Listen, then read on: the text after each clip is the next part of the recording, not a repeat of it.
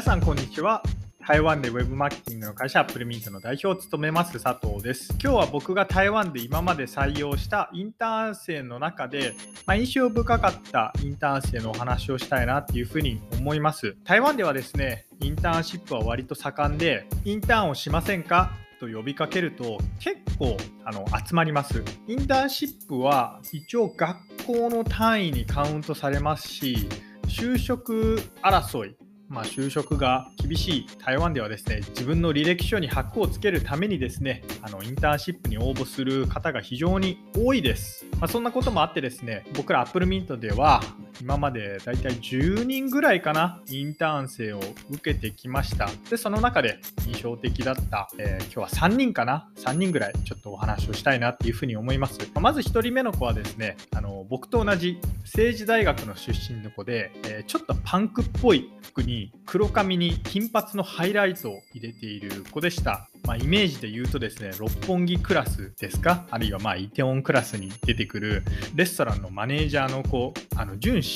主演っていうんですかね、の女の子みたいな感じの髪です。はい。で、そんな子が来て、まあ驚いたのが、政治大学って本当に真面目な学生が多い学校なんですよ。で、僕今まで他の政治大学の子もインターンで受けたことあるんですけれども、彼女みたいにあの黒髪に金髪のハイライトを入れてパンクみたいな服っていう子は少なくて、あなんかすごい、すごい政治大学にしては意外性のある子が来たな、みたいなので非常に印象に残ってます。でこの子あの服装とかルックスが非常に印象に残っているっていうだけじゃなくて非常に興味深いのがですねこの子めちゃくちゃ仕事ができたんですよ。僕が1言ったら僕が欲しいことを10ぐらいで返してくれるような子だったんですね。なんですけれども、この子、基本的に、まあ、やる気ないですね。やる気ないって言い方ちょっとおかしいんですけれども、あの仕事はちゃんとするんですよ。ただ、例えば僕がなんで今回インターンしたかったのって聞いたら、なんかデジタルマーケティングの職場で働いてみたかったですとか。ってけあの回答が来て普通だったらですよあのデジタルマーケティングの職場で働いてデジタルなこう基礎知識みたいな身につけてこう履歴書に書きたいみたいな子が多い中で彼女は本当に単純にこうマーケティングの会社あるいは広告代理店で働くのがどんな感じか知りたかったっていうだけで来たんですね。彼女基本的にこう社会に出て働くの、まあ、めっちゃだるいみたいななんかもう全然働きたくないみたいな子だったんですよでもめちゃくちゃ仕事できたんですね、まあ、なのであのすごい印象に残っています。これが1人目のそのインターン生の中で印象に残ってる子ですね。で次に印象に残ってる子がですねあの日本から来た子なんですけれども台湾に語学留学であのワーホリビザで来てましてもう本当にモデルみたいな子で顔がすごい整っているというかあの例えとして正しいかどうかわかんないんですけども、キリンみたいな子が来たんですね。こう、まつげがすごい長くて、で、まあ、モデルみたいな子が来たんですけれども、で、その子、あの、非常に真面目でして、時間通りに来ますし、タスクも真面目にこなしますし、非常にいい子でした。で、その子はなんでうちでインターンをしたかったかというとですね、その子は、えー、次の年から一応就職をするということであの社会人になる前にちょっと社会人の経験を積みたかったっていうことでうちにインターンをしました。で僕としてはですねあのあ社会人に次の年になるんだったらちょっと社会人経験を積ませようということでですねある時その子にクライアントとの定例に同行させたんですよ。でこれがあのすごい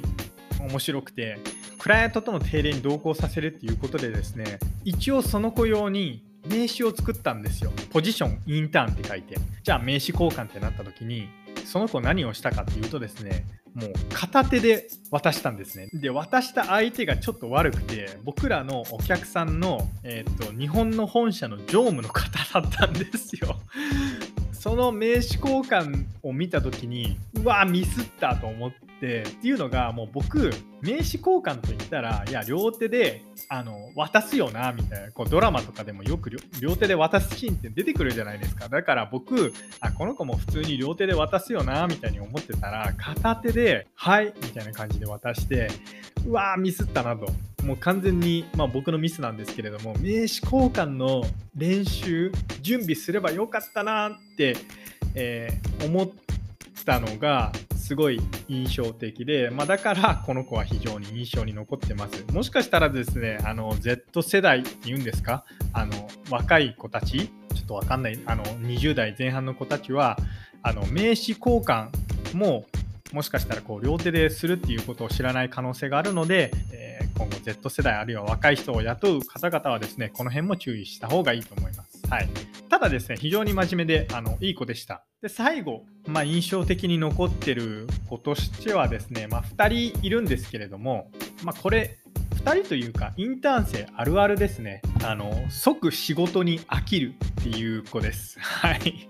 すぐあのごめんなさい2人、2人ちょっとお話ししたいんですけれども、すぐ仕事に飽きたっていうことと、あと、えー、話を全然聞かなかったっていう子ですね。えー、前者に関しては、あのデジタルマーケティングって聞いて多分すごいファンシーというかなんか派手なイメージを持ったと思うんですね。派手なイメージというか非常になんか面白いみたいなイメージを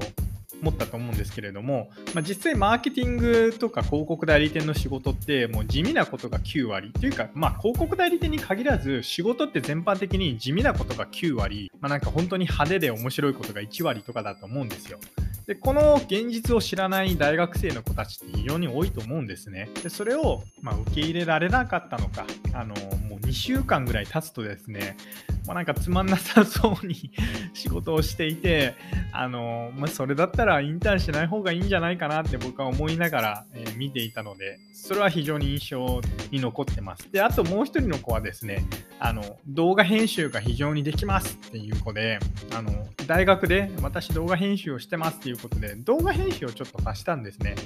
で動画編集をさせて僕その子の作品を見たんですけれどもまあプロのレベルじゃないんですね。所詮やっぱりちょっと大学生のレベルというかあの大学生の中でもプロレベルの子はいると思うんですけれどもその子に関しては全然プロレベルじゃなかったんですね。なので、まあ、ちょっと話にならなかったんでいろいろ修正を指示したらですね、まあ、すごいムッとしてあの全然僕の修正を聞いてくれなくて、はい、彼女の動画編集に関しては、まあ、諦めたっていう そういうあの、はい、子もいました。まあ、以上がですね、僕が台湾であのインターン生10人以上見てきて非常に印象に残るっていう子でした。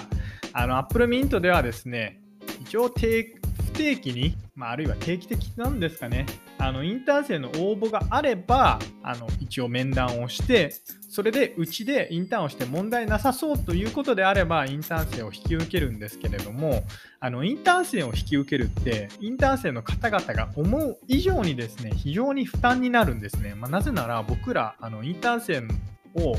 搾取しようって考えてなくて、ちゃんとギブアンドテイクの関係で成り立ちたいなって思ってるんですよ。まあ、なので、インターン生は僕らに対して、まあ、無償で、僕ら基本的に報酬出しません。なので、無償で仕事をしてくれる代わりに、僕らはもうできる限り彼女たち、あれあるいは彼らにトレーニングであったり、デジタルマーケティングのスキルを身につけてほしいっていうことで、もう本当に手厚いトレーニングを結構するんですよ。まあ、なので、僕は非常に負担が大きいんですね。そういうこともあって、結構インターン生は、それ以降、まあ、こういった経験以降ですね、ちゃんと面談して、うちでできるかなっていう子をあの受け入れるっていうことをしています。もしもですね、まあ、Apple Mint のインターンに興味があるという方がいれば、あのぜひホームページからインターン応募してみてください。あの面談の結果ですね、まあ、残念ながらちょっとうちでは難しそうですっていう可能性もあるんですけれどもあちでインターンしたらですねあの非常に実力は絶対つくと思いますしはい以上アップルミント代表佐藤からでしたそれではまた。